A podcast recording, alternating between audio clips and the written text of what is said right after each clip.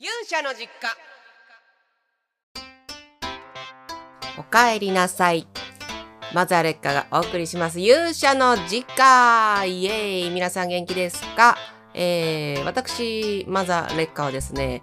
ちょっと元気になりました。はい、えー前回は結構長いこと愚痴をとうとうと語らせていただいたので申し訳なかったなと思いつつですね、えーちょっと元気になったので今日は元気にいきたいと思うんですけど、えー制作を続けつつ、うーんと、結構ね、同時並行に今ね、あの、佳境に入ってきてるものがありまして、えーまあ子供が、えー今受験をするという冬に差し掛かってますので、もう、もう山、山を、えー登って、えーもうすぐ登山が終了するぞっていう時に私は何をやってるんだと思ってちょっとたまに、えー落ち込んだりするんですけれども、結構ね、ママ友さんともね、えやりとりをしますと、もう今この時期に入ると、結構な、えーお仕事をされている、うん、大切なね、お仕事をされている親御さんが、仕事を休んで、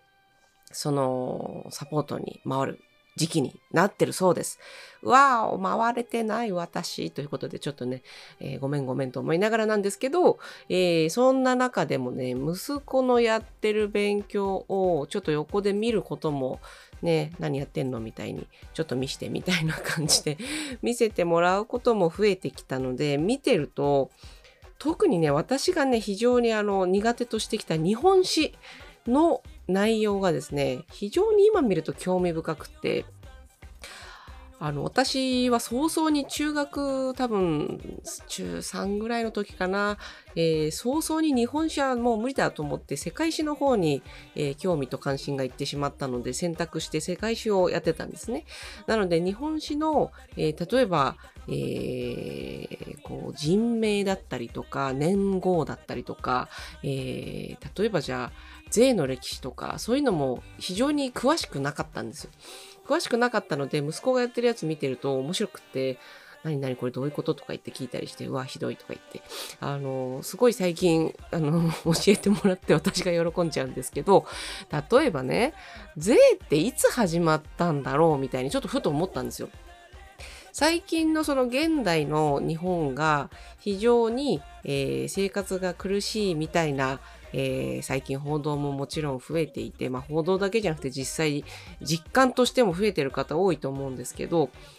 今こう日本に暮らしていて、えー健康保険料を払って、えー国民年金も払って、で、えっと、いろんな消費税とか所得税も払って、えー住民税も払ってとかやって、いろんなあちこちで、えーもうこの二重取りなんじゃないかと言われる、えーなんか車両税とかね、えー車検とかなんか保険関係も含めると、ものすごくたくさんいろんなお金を払わなきゃいけないシステムが出来上がってると思うんですけど、それを全部差し引いて、自分の、生活に使えるお金っていうのを可処分所得と今は言うと思うんですけど、その可処分所得がここ多分30年ぐらいですごく減ってきてしまっていて、えーみんなが例えばいい食住洋服買ったり美味しいもの食べたいもの食べたり、えー住みたいところのと環境を整えたりとかっていうことに、えー使えるお金っていうのがだいぶ減ってるよねみたいなことはもう最近の世の中のみんな感じている、えー共感としてあると思うんですけどそのお金のその税の取り立てじゃないですけど、まあ、税を取り立てるだけじゃなくて使ってくださってね道作ってくれたりとか、えー水道作ってくれたりしてると思うんですけどこの税の取り立てってそもそもいつ始まったんだっけみたいなところから調べてみるとあの聖徳太子なんですねやっぱりね。聖徳太子の時代に多分最初その税の納め方もですね結構すごくシンプルで、えー多分当時は租用帳っていうこう、素、か、用、か、長、か、みたいな感じで、え3種類出てきてるんですけど、こう、じゃあ穀物、えー収穫した、畑で収穫した、えー穀物を納めるのか、それとも、えーその地域で採れる特産品や、えーその地域で作った布をを納めるか、もしくは贈与なんかの、兵隊さんとして、兵隊さんとは限らないか。えー、例えばこう、土木工事とか、えー、そういう工事に従事する人として労働力として納めるとか、そういうなんかね、何種類かあったそうなんですけど、結構シンプルで、えー、で、このその聖徳太子さんが始めたこの頃の最初の税の、えー、法律で、反伝収受法っていうのがあるんですけど、これも息子に教えてもらって、これ何っつって言ったら、あの、反伝収受法は、初めて日本でその戸籍を作るということになったので、えー、それまでは戸籍としてこう管理されてなかった一人一人の、えー、人間に田んぼをあげますよということをまず始めたそうなんですね。田んぼあげます。あげるんですけど、耕して収穫をしてくださいねと。きちんと収穫物を生み出してくださいねということがまず義務として課せられてでちなみにこの田んぼを与えられるっていうのは5歳以上の子供もうだから5歳過ぎると義務が生じるわけですよ。5歳を過ぎると、えー、子供たちに、はい、あ、ごめんなさい。5歳じゃなかった。6歳だった。失礼しました。えー、6歳を超えると、子供たちに、えー、田んぼが与えられているで、その田んぼで、えー、畑を耕した後に、そこの収穫した収収益というか、収穫物の3%を国に納めてくださいねっていう最初に作られた法律だそうなの。まあ、3%なのですごい優しい気がするんですけど、優しい気はするんですけど、実際にこれどうだったんだろうっていうと、結構この当時の歌として残ってるところもあって、反伝収受法が始まったのが、えー、と、701年大法律令という、えー、法律が制定された時なんですけど、その頃にですね、読まれた歌として、えー、万葉集とかにも入ってる有名な歌が残ってるんですけど、やっぱね、歌ってすごいなと思うのはね、歌とか詩とかって、本当に正直に書いてる人の歌って、めちゃくちゃその時代の共感を呼ぶわけですよ。その時代どころか、その後世もその人が亡くなって、その世界が一回次の世界にどんどん変わっていってって、こう時代も変わっていった先でも、共感を呼び続けちゃったりするわけですよ。このね、えー、反伝収受法が行われ始めた後のその時代にね、どうやらね、このたった3%なんですけど、この法律で初めて税というものがえー、課され始めた時にですね非常に、えー、民の暮らしが苦しい時代になっていったらしいんですね。それがあのこの法律のせいだけとは言わないんですけどもすごく顕著に残っているのがね貧窮問答化もうまさにその貧しくて困窮の窮ですよね。貧しく窮している、えー、それについての問答をする形の歌ということで、えー、貧窮問答歌っていう歌が万葉集の中に残されているんですけど、これね、山の上オクラさんっていう人が書いたんですよ。で、息子がやってる今のあの、受験勉強でこの辺全部漢字で書けるように練習してないといけないので、私まで覚えちゃったんですけど、山の上オクラの貧窮問答歌とか言って。でね、この問答歌読んでみると、あの、え、収穫物の3%を収めてただけでこんな苦しい生活だったんですかっていうのがちょっと心配になるくらいですね、えー、生活の最低のライフラインがないんじゃないか説もあるぐらいですね。厳しそうな様子で、えー、ただねこの山の上オクラさんって書いた人はどうやらね貧しい農民ではない。その貧しい農民の生活を、えー、しっかり見た上であこれを歌に残さねばならないと思って多分歌を書いたような、えー、ね、ちょっとこう、こう、交換といいますか、その官僚こう、きちんとしたなんか、こう国の機関に勤めているような方だったそうです。そう。で、えー、おそらく国士としてその庶民の生活を目の当たりにしていたからいろんなことをこう感じて、で、これを書かなきゃきと思われたっていうこともあるしなんかこう一説によると山の上の大倉さんは、えー、ちょっともっと若い時このねこの歌を書いた時ねもうすでに70歳とか71歳なんですよ。73歳で亡くなってるんですけど。なんですけどえっと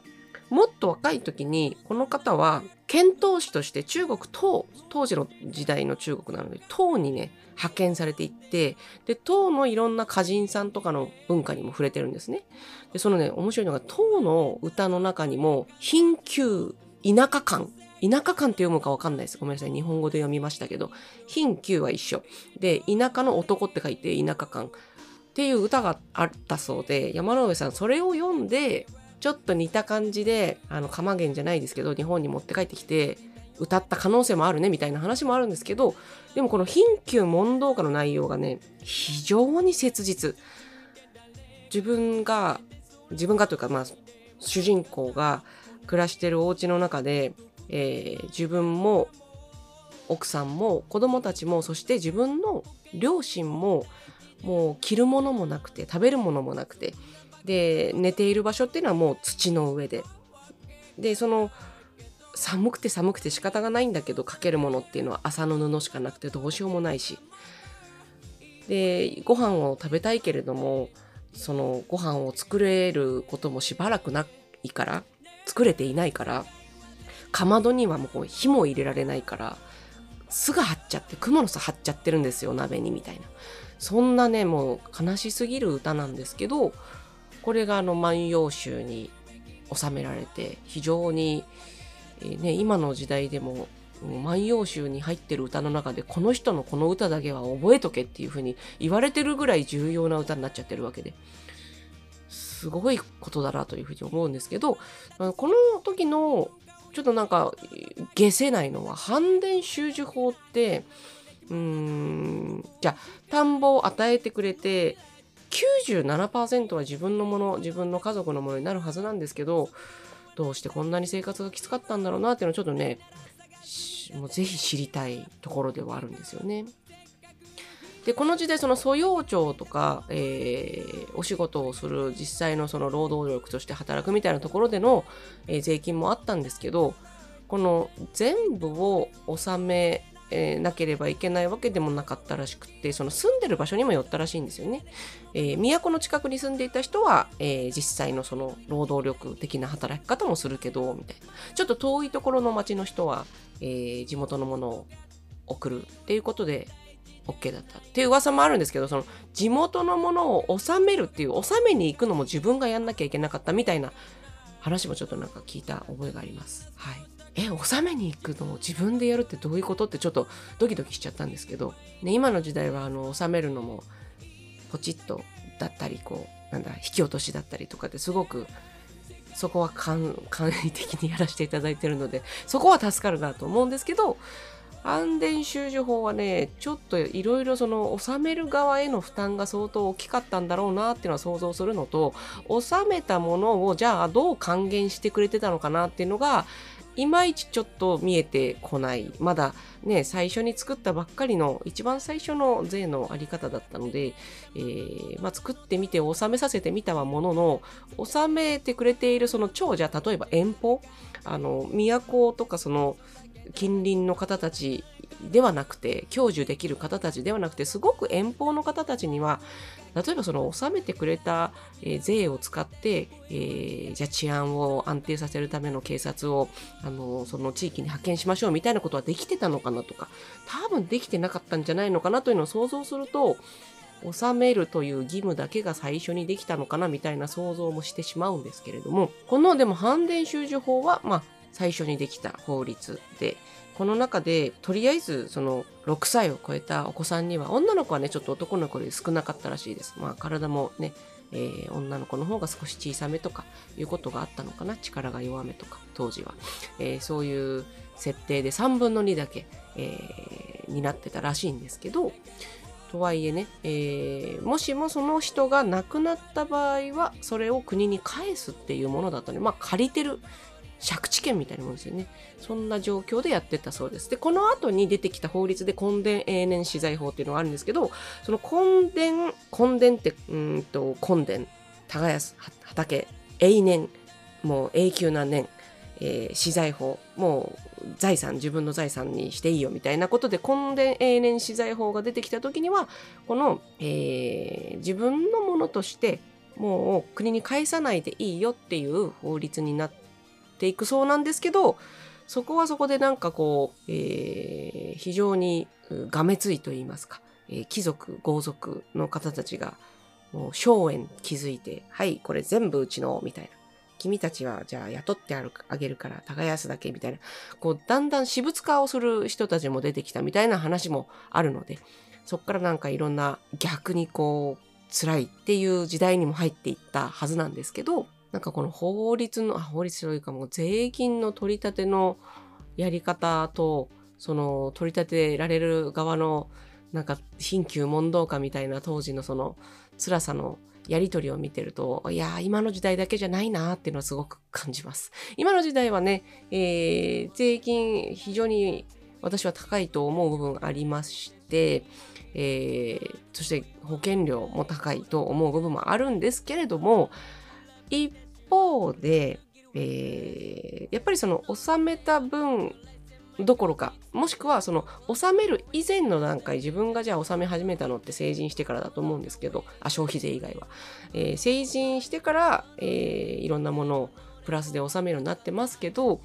その納める前の子供の時代にもたくさん享受できるものが今の時代やっぱあるのでちゃんとそこは制度として整ってきているところは、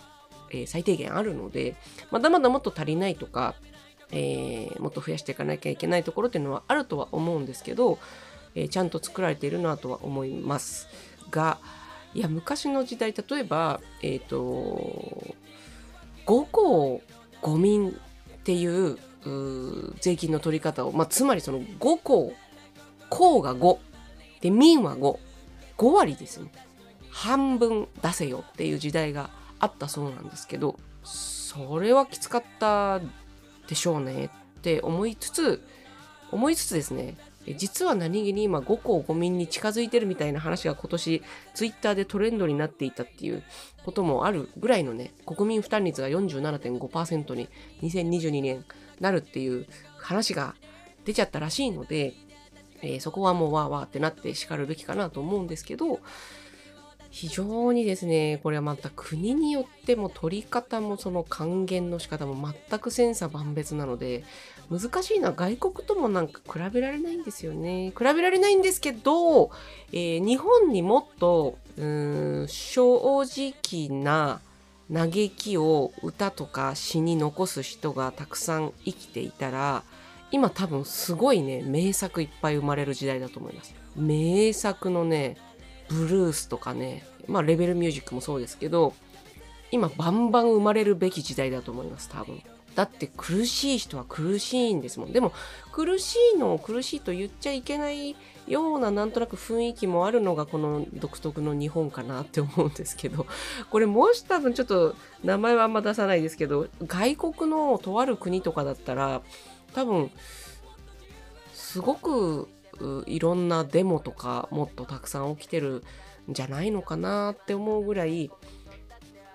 日本の、えー、国民というのは本当に、えー、忍耐力のある非常に我慢強い人たちが多い かなって思っちゃいます。はい、私の勝手な印象です。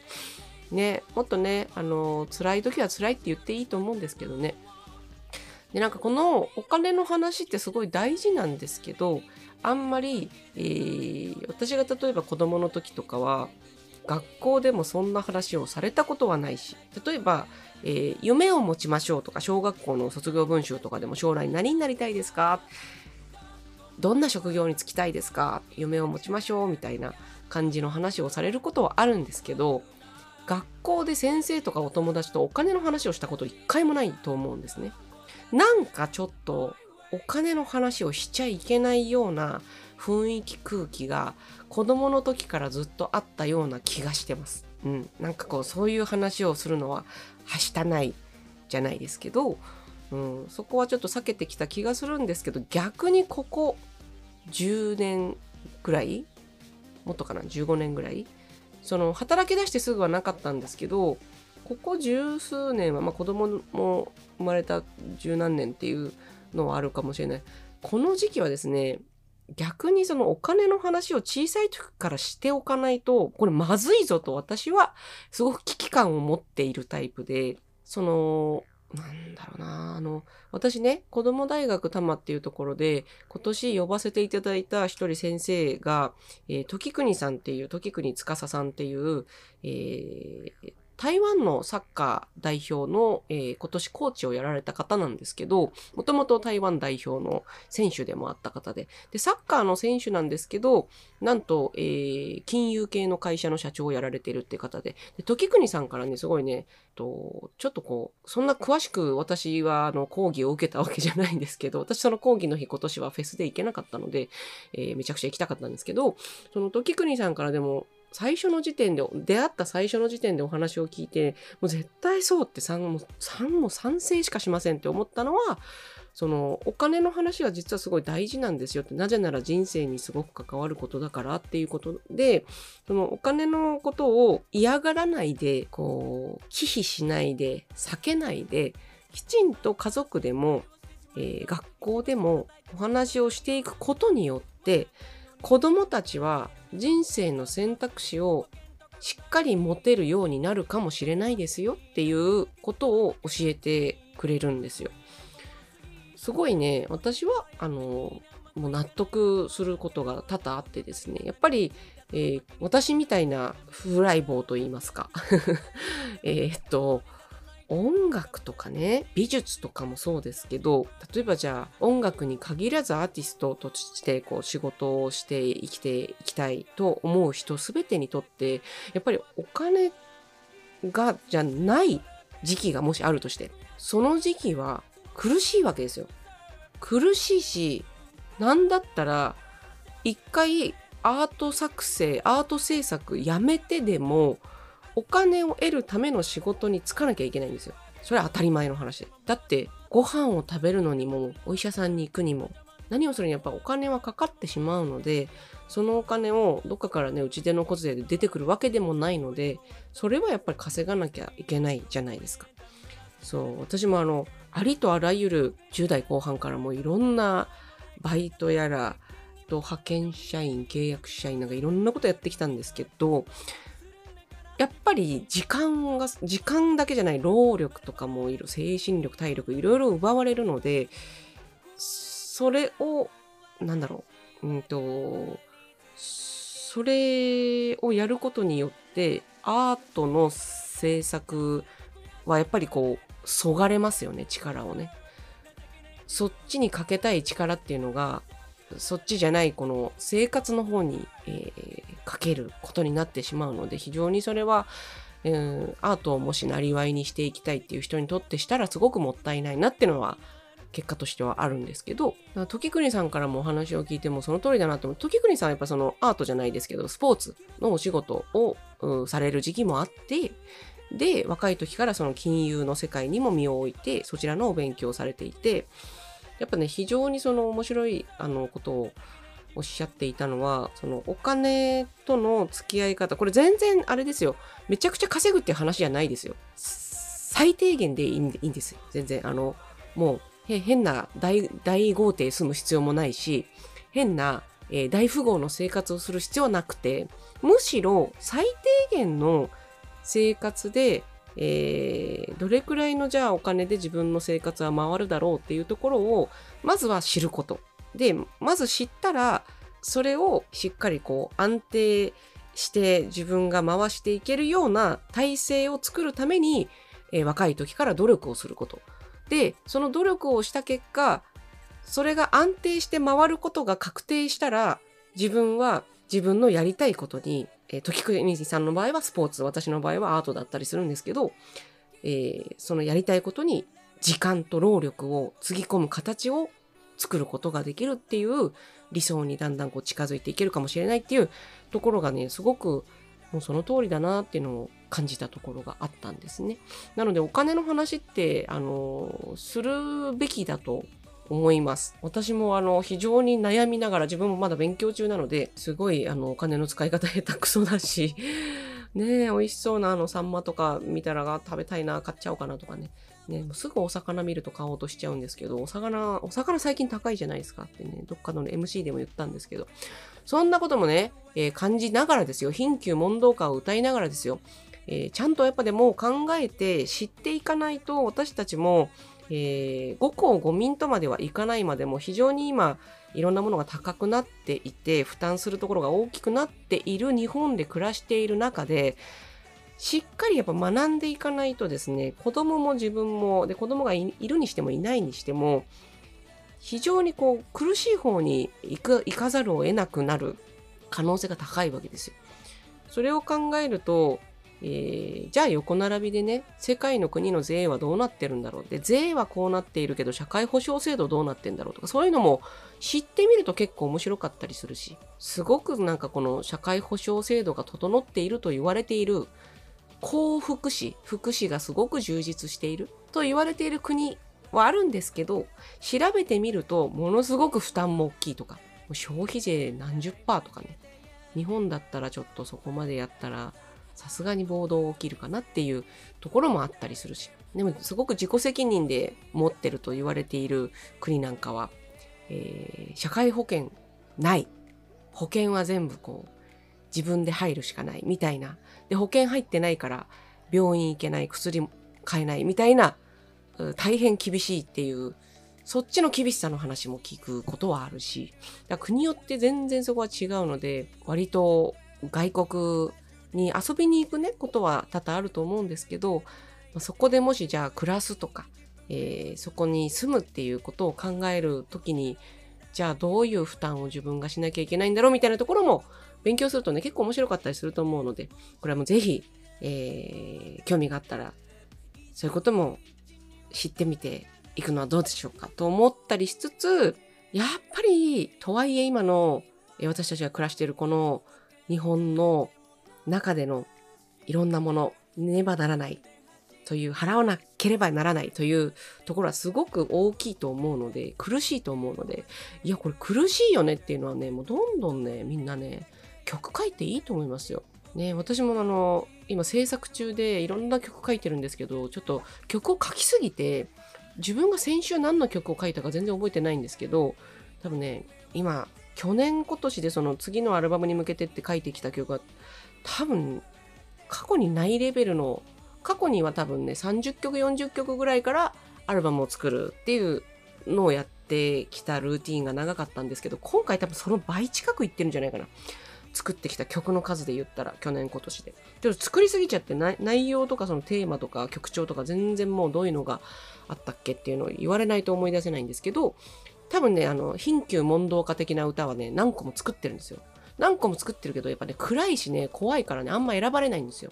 スタッフの方から。全然いいんですけど、選ばれなくて。というわけで、結果的に私、あの、アルバムには、あの、明るい、あの、楽しそうな曲が、あの、割と入るかな、みたいな気はするんですけど、えー、楽しい明るい曲以外もですよ、ちゃんとあの、強い、強めの曲はね、しっかり今レコーディングしてますので、なんかね、今のところ、まだ最後のとこまで行ってないので、今見えてるのがだ多分7割ぐらいかなと思うんですけど、アルバムの。今のところ、ちょっと雰囲気的に、私のあの、インディーズの頃のたった1枚出ている劣化っていうアルバムがあるんですけど、なんかすごくそれに似ている気がしてきました。柳さんがいなくなった途端に。好き勝手や、やっちゃってるみたいな。いやいやいやいやいや、あの、柳さんはいますよ、今も。今もいるんですけど、なんかね、こう、柳さんががっつり横で見てたから、ちょっとやっぱり私忖度してた部分あったんだなっていうのを今ちょっと感じてるというか。ね。ちょっとロックっぽいの喜ぶだろうからロックっぽい感じの曲やりますか？みたいな。あ、私忖度してたんだって今気づいたんですけど、えっ、と、全然忖度しなくなったので、あれなんかちょっとインディーの頃の劣化っぽいみたいな。やばい、ちょっとなんか好き勝手やってるみたいな気はちょっとしてます。大丈夫かなって。このまま本当に APEX 出すつもりかなってドキドキしてるんですけど、はい、楽しく制作も続けてますので、ぜひ楽しみにしてください。というわけで、えっ、ー、と、今日はですね、メッセージはですね、うんと、目指せ竜王の城、素敵な目標を書いてくれたメッセージを読みたいと思います。ロシさんからいただきました。ちょっと古いメッセージすいません。ロシさん、大学生の時、1年間韓国に留学して日常会話ならお手の物くらい上達して帰ってきました。小さい頃から外国語をマスターしたいという夢があって、その夢に一歩近づいていました。オランダ出身のご両親が韓国人の男性とその時出会って約9年ほどお付き合いをし、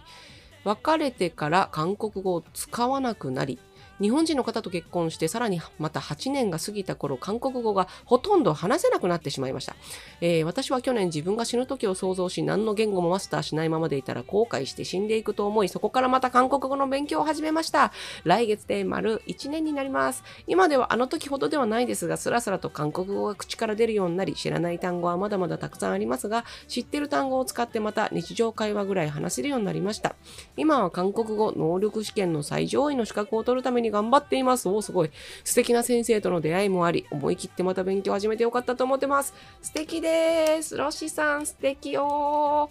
あのこれ多分でも忘れていただけでこの過去に勉強されていたその素地っていうのは多分生かされてますよね。わかんないけど、あの、完全になくなってはいなかったんじゃないかな。素晴らしいじゃないですか。韓国語しかも今なんかすごい、わからないですけど、ニーズがありそう。なんか、街でも、どこでも。私、街歩いててたくさん韓国語の言葉聞くようになってる気がしますもんね、今ね。あの、ドラマとかもね、好きな人は大好きだと思うので、なんかすごい使って仲良くなれる人とかいっぱいいそうでいいじゃないですか。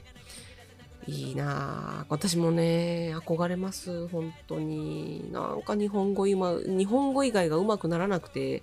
私の悩みなんですけど、英語がギリギリ聞くだけだったらいいんですけど、こっちで喋れと言われたら、もうすごい悩んじゃいますよね。こっちから英語で喋ってけって言われたら、うーん、特にないです、みたいな。特にありませんって言って帰ってきちゃうと思うから、もう、外国の言葉が喋れるってやっぱす、素晴らしいですよ。私ね、夢はね、最近夢いっぱいあるんですけど、夢はイタリア語かなあと、スペイン語かなあと、うん、でもやっぱスペイン語ですね。スペイン語はなぜ憧れる？あの、南米の音楽最近熱いなと思ってよく聞くと、やっぱね、響きがめちゃくちゃかっこよいのと、巻き舌で言葉詰め込んだ時に響くんですよね。その響き日本語でなかなか出ないですなっていうのがね、スペイン語、あとポルトガル語も似てるのかな。あの辺の言葉にすごいあったりするので、私はあの大学の時にですね、スペイン語を選ばなかったんですよ。ね、あの、私もそう思ったりするんですけど息子も今勉強してるし娘も今英語も含めていろんなこと勉強していていいないいなってもう脳は若いしこれからいっぱい勉強していくんだろうなと思って子供たちを見ていると私がもし戻れたならば戻れないよ戻ら戻りたくないですしでも戻れたならばうんスペイン語勉強したいなって思いました。大学に入ったら。私ドイツ語やっちゃったんですよ。なんでドイツ語にしたんだろう。わからない。しかも最初の1年間フランス語でしたからね。最初の1年間フランス語やって発音ができなくて、えー、非常に成績悪くって。